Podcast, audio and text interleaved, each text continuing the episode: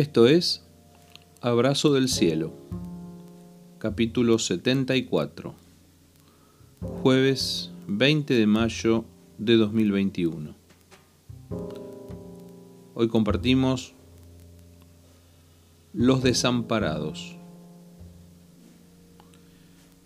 Señor, tú estás aquí entre nosotros y somos conocidos como pueblo tuyo.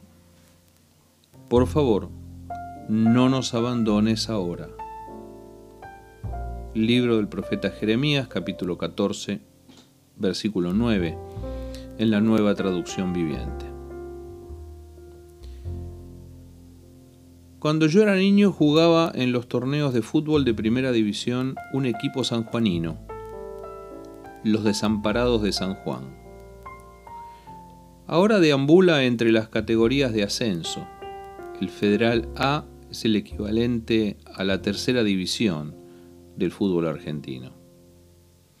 El Club Sportivo Desamparados, que así se llama, jugaba de local en un estadio que se llamaba El Serpentario. Tiene una camiseta blanca y verde y bastantes seguidores en la región de Cuyo pero en los 70 jugaba el viejo torneo nacional. Es un club grande del interior, muy grande en San Juan y fue de los primeros en codearse con Boca y con River. Con Boca entre 1969 y 1974 jugó cinco partidos. Perdió cuatro, uno terminó 7 a 0 y empató uno.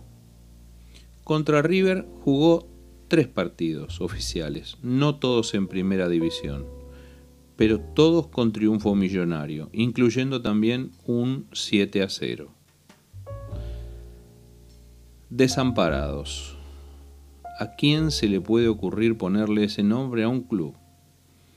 Parece que los fundadores eran unos muchachos que se reunieron en la Plaza de la Virgen de los Desamparados y de allí sacaron el nombre no suena muy alentador, pero como el corazón tiene razones que la razón no conoce, multitudes sanjuaninas siguen desde hace más de un siglo al víbora, como lo llaman, desamparados. En los tiempos de Jeremías así se sentía su pueblo. Por eso el profeta se para delante de Dios y le dice estas palabras. Señor, tú estás aquí entre nosotros y somos conocidos como pueblo tuyo. Por favor, no nos abandones ahora. En otras palabras, no nos desampares ahora. Parece como si le hiciera luces a Dios diciéndole, eh Señor, estamos aquí, no te olvides de nosotros. Además somos conocidos como el pueblo de Dios, no sea cosa que los demás digan, su Dios los ha desamparado es lo que sugiere Jeremías. Desamparados, a la intemperie, a la deriva, sin rumbo y sin cuidado. Así parecen muchas vidas, así parece el mundo por estos lares cuando arrecia la pandemia que en otros países ya va retrocediendo. Los hombres de Dios siempre buscaron el amparo del Altísimo no me dejes ni me desampares, dice David en el Salmo 27, versículo 9. Y no desampares la obra de tus manos, en el 138, versículo 8, uno de mis preferidos. Desamparo es lo que sintió Jesús. Claro que sí, cuando le dijo al Padre desde la cruz, Elí, Elí, lama sabactani, o Padre mío, Padre mío, ¿por qué me has desamparado?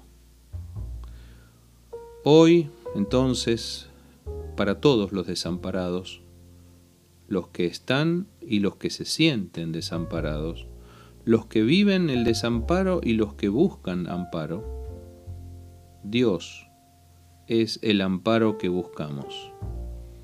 El amparo del huérfano, nuestro amparo y fortaleza Declaramos hoy con nuestra oración que a las personas de fe esta pandemia no nos encuentra desamparados, sino bajo el amparo de nuestro Dios.